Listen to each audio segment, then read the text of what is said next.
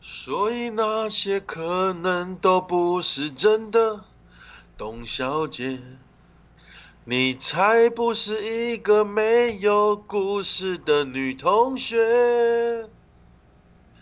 爱上一匹野马，可我的家里没有草原，这让我感到绝望。董小姐，欢迎收听，欢迎收听三个麦书人，我是小 B。我是野马。我是店员，我们这一集鬼月特辑，好要来恐怖！是这一集就是我们的鬼月特辑，因为我们在播出的时候是八月十九号，八月十九号是什么日子？就是鬼门开的日子。所以现在还没开，现在还没开，所以我们现在先录鬼故事。我们现在比较不怕，太好了，我昨天很害怕。我们就是呃，先跟三婶讲一下，就是我们这一这一集呢，我们每个人都要来分享一个关于书店的鬼故事。我就小马就问我们说：“哎、你们想好鬼故事了吗？”我就说：“我还我有在找，就是但是我找到就是找到最后自己都很害怕，然后自己、自己都怕到睡不着，可是都还 还是没有找到书店的关于书店的鬼故事，因为书店的其实好像蛮少的。这不就是靠同事之间流传就可以了吗？对啊我本来以为很恐怖哎、我本来以为就是什么什么 P P P T T 之类的，对啊，会有人分享什么的，结果也没有，都是分享比较不一样，什么什么当兵的鬼故事，吧，什么辛亥隧道之类的这种，Oh no！通常都是这一种。然后我那天就看一看，然后看到最后就呃好像有点怕怕的，我就我就不找了，然后我就开始洗澡，洗澡觉得好像有人在我旁边，而且你们又一个人住，对，我就一个人住，然后那时候晚上一两点，然后就很害怕什么什么，到底、嗯、有没有人？嗯，而且八月十九号是我们三叔创立的那一日子，什么？我们创立创立的日子是鬼门开。总之呢，三婶在听到这一集的时候已经打开门了。就我们要讲一下怎么习俗之类，有什么禁忌之类吗？应该不用吧？就是应该不用吧不？用吧？对啊，那因为我们不是什么秘书专家，所以我们也不是很了解，我们也没办法跟三婶介绍很详细的介绍鬼月的由来以及什么鬼月的禁忌之类的。但是我们可以跟你们推荐一些惊悚的书籍。我先推荐一个惊悚的小说，呃，惊悚的漫画。我推我推荐，我先推荐一本惊一部，呃，不对不对不对不对。啊！我推荐各位一部惊悚的漫画，是好很是很经典的一部漫画，是《漂流教室》。你们有听过这本漫画吗？有听过？它有点，它算是蛮经典的一个恐怖漫画。这部漫画呢，它是时报在一九九六年的时候，先是由时报出版，然后那个时候是写谋图一雄，然后二零一九年的时候，尖端有在出，有在再版，那个时候就是用日文的梅图一雄老师。那日文是在一九七二年的时候发表的漫画，在一九八一年的时候，它有被翻拍成电影。然后二零零二年也有翻拍成电视剧。那里面的故事呢，大概跟大家介绍，某一天呢，就有发生一个大地震，那一整个小学，他们里面的老师跟学生都被都被穿越到了一个奇怪的时空，然后大人们好像都已经死掉了，只剩下一个大人，然后剩下的都是小学生们，就是他们就传到那异空间之后，旁边都是沙漠，然后都有一些很奇怪的。恐怖的生物会来攻击他们，因为刚刚说到前面老师大人们都已经死掉了，只剩下小学生。那这边就可以就看到，就是里面有小学生之间的就是人性啊，又开始争斗啦，为了生存啊，然后开始尔虞我诈。梅图一雄老师他就很清楚、很厉害的把那个人性的恐惧啊、不安都很厉害的把它呈现出来，而且在当时他的这个画风。一九七五年那个时候，一九七四年那个时候，这个画风是非常恐怖的。但可是我们现在来看的时候，觉得已经看过很多很可怕的东西。我们现在的人看，觉得可能没有什么。但是当时的那个画风是可以把小朋友就是吓到做噩梦。高中吧，我那时候是高中看的时候，晚上真的是睡不着。高中看过最两个可怕的漫漫画，就是第一个是《漂流教室》，第二个就是《审美》，灵异教师审美。这两个漫画都是让我晚上睡不着觉，而且晚上不敢上厕所的的漫画，真的是很可怕。对，因为以小时候高中的时候看，就会看看那个，哎、好可怕，好可怕，然后有怪物，哦，吓死人。那但是长大之后再看，就会想到人性真的是很可怕，为了生存啊，然后害对方什么的。哦，有两种层次，不同层次的口，长大之后就不一样的感受，这样子。有一些地方都很经典啦，很推荐大家这本漫画。好，那我就介绍这一部漫画《漂流教室》。那下一个换谁？就是啊，就是这个漫画就是很恐怖，它多恐怖呢？就是在讲说这个世界上到处都充满着非常非常恐怖的东西，然后人们就是因为很害怕这些恐怖的东西，就盖了三道围墙，把自己关在墙里面。可是有一天呢，这个很恐怖的 东西你要讲什么了，妈这个很！恐怖的东西呢，就忽然把那个围墙的门呢给踢了一个大洞，然后很恐怖的东西呢就全部冲进围墙里，然后呢那一天人们终于回想起了曾经一度被他们所支配的恐怖，什么还？有被囚禁于鸟笼中的那份屈辱。原来呢，那些恐怖的东西呢，是什么会吃人的巨人啊！是晋级的巨人哦。对啊，还是移动迷宫移动 移动迷宫。移动迷宫也有很多墙，那是恐怖的吗？其实他你他他是，如果你看他的漫画，他我觉得他可以归类在恐怖，以他的画有风。哦，是哦。我我姐姐的小孩来来我们家玩，然后我就放那个卡通给他看，嗯然后我就放《晋级的巨人》给他看，然后里面的巨人就把主角的妈妈抓起来吃掉，嗯然后我姐的女儿看到那一幕就哭了。是 是两岁的那一？个吗？是两岁的那个吗？是是国小的，是国小的哦。所以是真的很恐怖哎、天哪，不宜儿童观赏，对，是的，好啦，算你可以，算你过，算你过。这适合鬼月看吗？好嗯，那换店员。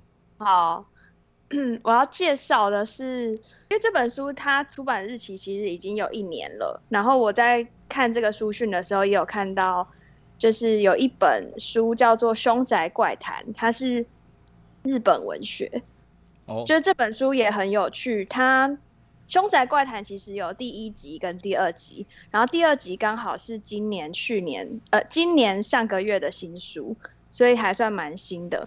然后它很特别，它是日本有一个艺人，他为什么很有名呢？是因为他很喜欢住凶宅，他很喜欢住凶宅 啊，然后他会去报道那个凶宅住的感觉，这样子是不是？对对对，他叫做松原田螺，然后他很喜欢住凶宅。一开始是因为凶宅的房子都特别的便宜，嗯但是后来他住来住去，就是他觉得住凶宅是可以更令他体会到活着是有多么美好的事啊情。因为为什么住凶宅，他其实凶宅背后有很多不得已的故事，因为就是可能、哦可能遇到自杀或者是情杀、他杀等等，就是其实凶宅背后是是有一个故事的。那他去住凶宅，一方面是因为经济的考量，然后二方面他其实也不是那么在意那些灵异现象，所以他可能可以用他住过很多凶宅的这个经验去去告诉很多对于这些灵异现象有好奇的观众朋友们，就是凶宅是怎么一回事。感觉蛮好玩的欸，对啊，蛮好玩的，但也很可怕。然后它第二 第一集主要是真环绕着凶宅去做凶宅里面的怪现象的怪谈，嗯，就有点像《凶宅房中》那本书。那第二集他已经走出凶宅，就是他亲身走访很多灵异禁地。嗯，那日本也有走到台湾来，哦，他还要走到台湾来哦，哦，好像有行天宫跟新海隧道，哦，有行天宫，行天宫什么可怕的东西？不知道哎、总之，嗯，可以推荐给大家。怎么好像在录书院抱抱啊？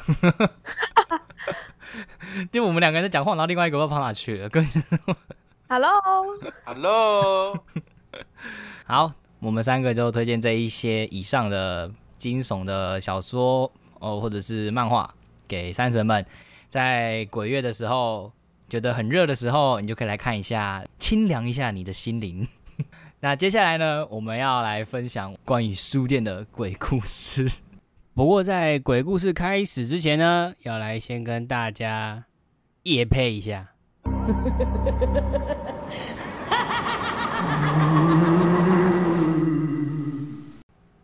小马平常那么喜欢听歌，有在使用耳机的习惯吗？没有，为什么？因因为我妈妈她年轻的时候买了一台随身听，然后她很喜欢用耳机听随身听，然后听到后来她的听力就变差了，所以她就跟我说，不可以一直戴随身听，不然听力会变差。然后我小时候听了这个故事之后，我就不敢戴耳机，因为我很害怕。我如果戴耳机，我的听力也会变差，变重听。这是那我们不要问，我们不要问你了，我们来问小 皮。这是一个叶配的前奏开始吗？我要来问小皮。那小皮平常有使用蓝牙耳机的习惯吗？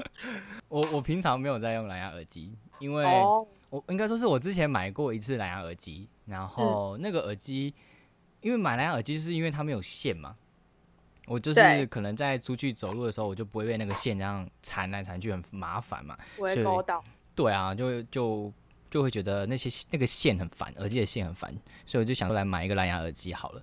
结果我买了那个之后，不知道为什么，不知道是不是因为我耳朵长得很奇怪还是怎么样，就是是随便走个两步，那个蓝牙耳机就会掉下来。我的耳朵到底是怎么了？为什么每次都看到人家戴蓝牙耳机戴的好好的，还可以跑步？为什么我走个两三步它就会掉？对吧、就觉得后来就没来用了，就把它丢一边，就超浪费，很浪费钱。但是但每一个故事都有一个但是，对 但是 你的但是是什么？但是我最近有发现一款不错的蓝牙蓝牙耳机，要来推荐给你们干嘛笑看。场啊？重来。但是我最近发现了一款很不错的蓝牙耳机，我想要推荐给你们两个，就是 Studio Top 的石墨烯蓝牙耳机。等一下，你说的是 studio 吗我说 Studio，？studio 吗？对啊等一下，你说的是 studio 的耳机吗？什么？这一集一直在跳针哎、你要回答我啊？呃，对，我说啊没错，Studio。是吗？是就是那个传说中在瑞典外形大方、出众、亮眼、潮到出水的 studio 吗？就是那一款，就是那一款潮到出水，就是你戴在耳朵的时候，那你会潮到整个耳朵出水的那一款。好像不是很妙。小马，你竟然也知道这一款？难道你也有使用它吗？因为我其实对耳机是蛮反感的，嗯，可是后来在一次不经意的情况下遇到了 Studio 的蓝牙耳机，我发现它装蓝牙耳机的盒子充电器好可爱哦，怎么的可爱法？就是它的后面有一个有一个那个 micro USB 的万用充电孔，然后那个充电孔的旁边有两个充电的指示灯，看起来好像一个人、哦。哎、真的哎，真的、哦，好真的哎想看哦。好可爱哦，真的哎。对啊，哎、你没讲，我还没发现听现。众如果想要看，可以看我们在脸书会把这个照片剖出来。我不想一爱啊，可以自己去 Google。真的很可爱，是一个可爱的脸。那小马，你觉得使用它的时候，你觉得怎么样？好用吗？因为我本来是一个蓝牙白痴，因为我没有蓝牙的设备，所以我以为要配对什么的很麻烦。结果没想到，我只是就是把耳机放在桌上，然后打开手机的蓝牙搜寻，它就马上就找到了。然后我只要按一下就配对成功了，我就觉得哇，好先进哦，哇，听起来真的很方便呢。而且很好抓。这每个蓝牙耳机都有，又不是只有 Studio 才有的功能。总之呢，我们就是我觉得这款 Studio 的这款蓝牙耳机还不错用啦。小马，你觉得呢？它的而且它的价格其实，在蓝牙耳机里面算是比较平价。大概三千五左右就可以买到这一款耳机。但是我们现在有优惠，有什么优惠呢？Studio Top 石墨烯蓝牙耳机在十二月三十一号前到 Studio 的官网结账时使用折扣代码三 Books，三是数字的三，就有全馆商品八五折的优惠哦。没错，我们现我们三叔就是推荐给各位三婶这一支 这一款好用的蓝牙耳机，记得在年底前都可以到他们的官网来使用我们的优惠码来获得折扣。好的，那我们今天就介绍到这边三个卖书人的神奇的夜配之旅暂时告一段落，啵啵。嗨，也没有到啵啵，好不好？我们要直接接下一个下一个节目，啵啵个屁呀、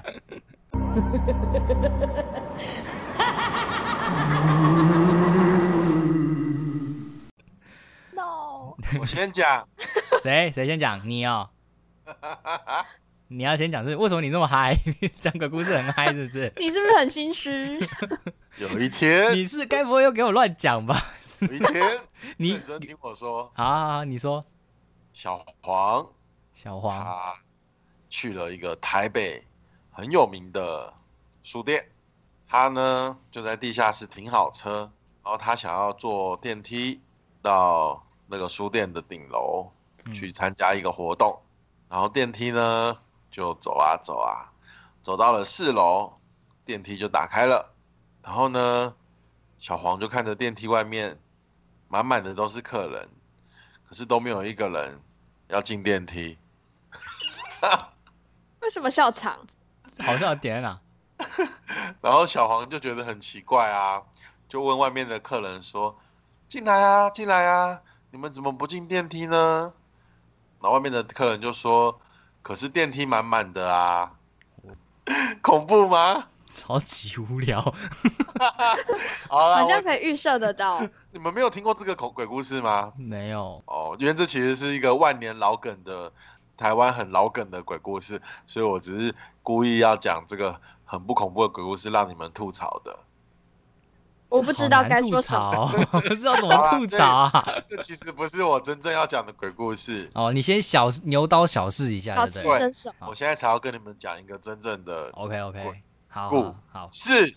好，就来看看能不能吓到我们的店员。有一天呢 对，有一天小在逛书店，笑。谁在逛书店？小明哦，小明，好，小明好可怜。他逛啊逛啊，忽然肚子很痛，小明就想说哪里有厕所，哪里有厕所，然后就忽然发现书店的二楼有一间厕所，然后小明就赶快冲到书店二楼的厕所。可是呢，这个二楼的厕所里面只有一间厕所是做的可以上厕所的，小明就一直敲，一直敲，一直敲，都没有人开门，可是只有厕所里面有阵阵的臭味，然后小明就看奇怪，就是怎么就是厕所里面的人都一直不出来，可是小明又忍不住想要去上厕所，他就觉得我不能再这样，在二楼再待下去没办法，我只好赶快跑到别层。然后小明就赶快冲去别的楼层上厕所，上完厕所之后就会发现，咦，奇怪，他的包包怎么不见了？然后小明就一直在找自己的包包，想说啊，该不会我刚在二楼敲那个人厕所门的时候忘在二楼，忘了拿了，所以小明就跑回二楼厕所，然后一打开门一看啊，果然他包包在二楼的厕所地上。可是奇怪的是，他离开了二楼去上厕所，到现在也已经过了半个小时，为什么刚刚那一间厕所门还是锁着呢？小明就出于好奇，又敲了敲厕所的门，结果门还是锁的，也没有人应门，也没有人开门。然后小明就很担心，因为小明是个很善良的人，他就害怕里面的人出事了，他就赶快去外面找书店的店员。然后书店的店员就跟小明一起去那个厕所，然后发现那个厕所的门就一直锁着，里面也没有人。然后他们就想说有没有人啊，有没有人啊，就一直敲都没有人反应，就他们就爬进去，就是把那个门打开。然后门一打开，发现这个厕所里面空空如也，只有马桶里面有一坨屎，在那里飘来飘去，可是什么人也没有。你那个屎，你那个屎，然后完全让我不害怕。完全没有恐怖的感觉，你知道吗？很恐怖哎、你现在让我很想上厕感觉日常也很有所，可能会遇到啊，啊！你还我日常很想也很也很有可能会遇到，可是是门锁着反锁，然后打开来，里面什么人都没有哎、说不定只是那个门损很很难推进去而已啊。对啊，那我要再讲一个，你也太多了。吧，没有啦，不讲了，你查了这么多。哦，没有，那我编的啦。好，你编的哇，哦你你编的，那编的哦。那好，那觉得蛮厉害的，蛮厉害的。对，那换我们店员来讲好了，我要讲的是同事告诉我的，那时候同事就问我说：“哎、来书店那么久，有没有听过什么鬼故事？”因为其实我们店好像有蛮多鬼故事在流传的。因为就是我们书店有一个柜台，然后柜台的后面其实有一个小房间，然后那个小房间呢，它很特别，就是它只有一个小门，可是那个小门推进去之后，里面是一个很狭长的空间，然后里面通常被我们堆满了各式各样的杂物，比如说成排的椅子，活动需要使用的椅子就会很整齐的堆在里面，然后包含到可能很多桌巾、长椅、长桌。全部都会往那个里面塞，然后其实书店是一个经费很有限的一个营业场所，所以很多东西我们如果能省钱，就是会尽量省钱。比方说，可能哪一个库存的灯有一天突然不亮了，我们可能就会让它摆烂一两个月，只要能看得到那个灯，就不会去修理它。所以那个柜台后面的小空间，其实常年下来，里面是没有灯的，所以里面很暗。那我们通常都是有活动的时候才会进去，然后拿我们需要的东西，然后就马上出来。那平常其实值夜班什么的都没有特别在意那个空间，直到我同事跟我说，里面那个长形的空间里面曾经。有同事在那个空间的最里面，然后有看到一个一个女神的身影。之后，我就是对那个空间有有点感到畏惧。哦。但是我其实没有问追问细节，因为我太胆小了。然后，因为我们其实值夜班，除了要关闭所有的店员之外，也需要就是去确认各个卖场的角落有没有人。对。然后从此之后，我就会很害怕走到那个角，但还是没有办法，需要再经过它，然后再确认一下卖场的各个角落有没有人。嗯。然后更可怕的是，除了那个狭小的空间很很昏暗之外，它的后面就是厕所，所以诚如刚刚小马所言，其实厕所也是具有非常多鬼故事的。嗯。那。接下来的厕所鬼故事就交给小皮。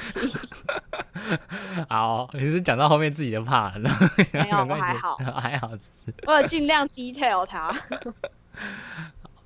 好吧，那就接下来就换我来讲书店鬼故事。然后这个这个鬼故事呢，算是我经历过的、亲身经历过的鬼故事。亲身经历的，对，就是呢。就像刚刚店员讲的，呃，我们书店在晚上的时候，因为要关店的时候啊，我们会开始巡场嘛，就说有没有客人在还在什么地方逗留啦，或者是厕所里面还有没有人啦？因为我们到时候关店之后，铁门拉下来，他可能就被关在里面。反正就是我们要注意这件事情，呃，我们要巡的很细，就不可以让客人被关在书店里面到 隔天这样子。所以我们都开始巡场。嗯，因为通常晚班就会只剩下两到三个同事而已，然后就可能就会柜台一个，然后书区就剩一个。啊，柜台的同事要清机、要结账、算钱、算今天的金额有没有对到，所以他们通常都不会去巡场，都会由书区的人去巡场。啊，那时候我是书区的嘛，我就开始巡，然后我就开始巡场，然后铁门就一个一个拉。那每个地方都巡完之后呢，我就去巡了。女厕所，呃，男厕的话，我就会整个进去，然后每个门都打开，就是说我们要关门了，我关门，然后打开门，把门踹开的。我我们要关门了，嘣，我们要关门了，嘣。啊，女厕的话我就没有这样，女厕的话我呢，我不会进去，但我就会在外面敲门，敲一敲，然后敲敲敲，不好意思哦，我们要关门喽，这样子。然后我可能会看一下有没有动静，已经检查完一侧的厕所了，男厕一样没人，OK。女厕呢，我就敲一敲，敲敲，哎，不好意思，我们要关店喽。然后我就听到里面有人会说，就一个女生声音说：“好，我知道了。”好，我说：“嗯，好，有人。”那我在外面等，因为我们书店其实是有保全的，就我们书店店员巡完之后呢，保全还会再巡一次。就是我我可能先巡完，然后保全也过来就说：“哎，我也巡完了，没人了，好，我们就把就关店了。”因为我刚刚到那个女厕，就听到有人在里面啊，就我就在外面等他啦，等他出来，因为那已经是最后一个地方了，其他地方我都检查完了，只要这个女厕 OK 了，我就可以关关门了。然后我就等等等啊，等了那十几分钟，什么都没有动静，保全就走过来了，就说我都那个巡完了，都没没问题咯。然后我就说，哎，可是里面那有人啊。然后他就说没有啊，他刚刚进去过啦，没人啊。我说没有人，可刚有人回我啊。嗯，我先巡过这一侧的厕所嘞。是确定没有人的。嗯，我就再敲一敲，就敲敲敲，有人吗？我们要关店喽。没有人回应。嗯，保全就说你听错了吧？我说好吧，然后我们就走了。走了之后，听到后面有说拜拜，吓死了，我们就跑走了。对，这就是我遇过的鬼故事。嗯，你说这听到有人跟你说拜拜，对啊，那你再回头看有人吗？没有人啊，谁跟你说拜拜？我不知道是同一个嗓音吗？同一个嗓音呢。我在电影以后就不敢进了，不敢回去行店。因为那边现在不用巡哎，了，对，好可怕哦！而且跟我刚刚讲的前一个鬼故事是很近的。可以跟你们讲一个不是书店的故事吗？不可以。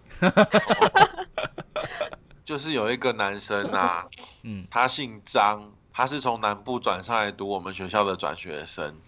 然后自从他一年半来台北之后，除了超过三天的假日，不然他就算是周休日，他也都要待在台北。嗯他最喜欢的做的事情就是在台北地下街的电玩模型区闲晃。然后有一天，他接到家里的电话，说 家里就是发生了一些事情，希望他赶快回去。然后心情不好的他，就像平常一样跑去台北车站吃饭。然后他吃完饭之后，就去地下街闲逛。然后有去过地下街的人都知道，那条地下街的模型电玩区是在比较深处的地方。然后在那条街的前半部，就是靠近台北车站月台的地方，有一大半的位置是在卖衣物啊、玉镯、雨伞，还有盲人按摩跟算命摊、算命摊。然后当天晚上很烦躁的事情是，那个那一天虽然说是期待已久的电玩的发售日，可是因为他刚接到就是他家里给他的讯息，所以他其实一点玩电玩的心情都没有。可是因为他又想说都已经预定了，至少要去拿，他就想说去拿一趟，拿完再回家，所以还是跑了地下街，然后就经过了一家算命摊。他经过算命摊的时候啊，他也没有什么要去算命，他就只是想要去拿他的电玩。然后他拿完电玩之后的时候，又经过那个算命摊。然后这个时候，他就跟那个算命摊里面有一个五十岁上下的师爷对上眼，然后就停下来了。他也不知道他自己为什么要停下来。就在这个时候，那个师爷就开口了，然后就说：“笑人哎，你出来对还还好吧？”然后那个师爷就当下就直接点破他烦躁的原因，就让那个同学觉得很很压抑。可是更离谱的事情是，那个同学正在为了这些这一句话而吓一跳的时候，那个师爷又说：“笑人哎。”反正我也快休达，不然就当做我们有缘，一百五十块的姓名测字，我算你一折，十五块就好了，我帮你看看。那个张同学虽然说平常不把怪力乱神挂在嘴边，但他也不是一个铁齿的人。他看了看时间，晚上八点半，不算太晚，还来得及，所以他就点头让那个人测。然后那个师爷就说：“安内哦，然后那你囧你的名跟我讲解。”然后张同学要跟他讲姓名的时候，那个师爷就说：“名就好，免跟我讲你的姓。”然后那个张同学就觉得说很莫名其妙啊，可是想说算了就讲。然后他就说：“哦，我的名字是苏伟。”他就没有讲，他就讲我的名字是苏伟。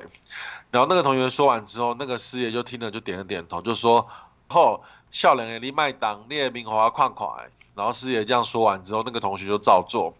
过了半晌，那个师爷又点点头，然后做出了就是那种掐指一算的动作，然后就说：“张书伟，放心，照我说的做，你妈妈也无代志。”然后这个时候，他那个同张同学听到这里就吓傻了，因为那个师爷只有问他说他叫什么名字，然后也只有看看他的脸，可是就讲得出他的全名，还知道他妈妈出事，所以那个同学就很害怕啊。然后那个师爷就说。算了算了，我这十五块也不跟你收了，但是你赶快照着我说的做，不然时间一到吼，你妈妈会怎样吼，谁都不知道。然后那个张同学就觉得说，好像真的很有这回事，就点点头，点点头，照那个师爷说的做，然后就赶快冲回家里了。他妈妈到底怎么了呢？就是前一天晚上，他妈妈在洗碗的时候，不知道为什么忽然昏倒了。本来以为说是不是有生病还是过劳，可是奇怪的是他妈在医院，然后医院完全检查不出个所以然。然后医生也只能说他没有生命危险。于是昏迷了两天之后，家里的人就只好赶快把张同学叫回家。他到底那个师爷跟他说了什么？那个师爷就说：“张同学，你回家了以后，赶快把你们家厨房收着刀具等锐利器物的柜子拆下来，把里面的东西请走，或是把锐利的东西改放在其他地方。不出一日，你妈妈自然没事。张同学就马上冲回南部的住宅，他跟家人讲了这件事，他们就立刻把厨房里面摆刀子的柜子拆下来。然后他们看到柜子后面的东西的时候，所有人都吓得说不出话，因为那是一个很老旧的木牌。然后那个木牌就是有很斑驳的油漆，然后上面就写着历代某某某祖先之位。可是那个不是他们家的祖先牌位，因为他们家是最近这几年才搬进去的。当下所有人才恍然大悟，然后他们家的人就觉得说 奇怪啊，张同学、张书伟你怎么知道这件事？张书伟就跟他们讲说他在台北车站的算命街遇到那个师爷的事情，然后他们就说好好好，就是他们把那个祖先牌位的请走之后，他妈就马上醒了，所以他们家人就觉得很神奇，就加拿一笔很大包的红包要给那个算命仙。然后就等到后来过了一个礼拜，那个张同学就拿到了台北，要去找那个算命师傅。可是那个摊子在，可是顾摊的人就不是那个师爷。嗯。然后过了好几天，他们每他每天张同学都去找那个师爷都不在，就只有一个中年的妇女在那边顾摊。然后他就问那个中年妇女说：“哎，就是之前顾摊的这个算命先到底跑到哪里去了？”然后那个中年妇女听了他这样说之后，就去摊子后面拿出了一本笔记本。嗯，然后那个笔记本打开，里面就有一张黑白的照片，然后就问他说：“哎，这个算命先生是他吗？”张书伟就说：“对啊，对啊，是他。”中年的女算命师就叹了一口气，然后就把那个照片翻过来，叫张书伟去读那个照片上写什么。那个照片上面就写陈某，一八九九年到一九六一年。然后这个时候，那个算命女算命师就叹了一口气，就说：“你遇到的那一个是我爷爷。”哇。他就说他可能是清朝末年以来第一个真正能修到窥通天机的半仙。然后张书伟就说：“可是为什么我遇得到他？他不是已经去世了吗？”然后那个女的算命师就说：“有缘呐。”嗯，这不像鬼故事哎，这个好像平民间传说哎，好帅哦。对啊，很帅。刚刚那个鬼故事是 PTT 的网友在 Marvel 版的创作，然后这个网友 PO 了之后，很多网友都回说他们知道。这个人在讲的是哪一摊？哇，真的假的？哇！对，他后来就把这个摊给 mark 起来，就是马赛克不让人家找。嗯，你觉得这个故事恐怖吗？不恐怖哎，但是蛮很悬吗？就是很悬，对，但不会到恐怖。那会起鸡皮疙瘩吗？会，我有，我有。我觉得讲到那个打开后面是祖先牌位那个很恐怖哎。我觉得那边还，我觉得那边还好哎，我反而是你说他。那个翻开照片那边，我反而是鸡皮疙瘩，因为我朋友也有跟我讲过一个真的超恐怖的真实他身边发生的鬼故事，那个真的就超恐怖，那个我听完之后我回家我都怕的要死。好，那我们不要讲，我们这一集到这边就好了，我觉得已经够了。好，你可以明年再讲。对你明年再讲。我朋友讲那个真的就是很恐怖，连我听完，因为我很 T K 啊，我就说干你讲啦，我一定不怕。他讲完之后，我抓的要死，我要回家一个人待在家里。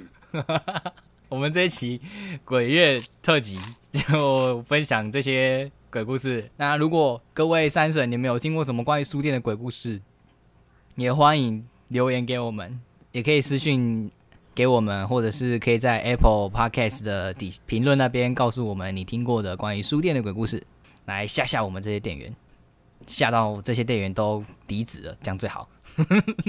吓到店员们都离职，像这方好啊！这一集节目就到这边结束。小马帮我们唱片尾曲。我独自走过你身旁，并没有话要对你讲。我不敢抬头看着你，我脸庞。拜拜，拜拜，拜拜。我没有听过，好熟哦，我知道，但我不知道歌名。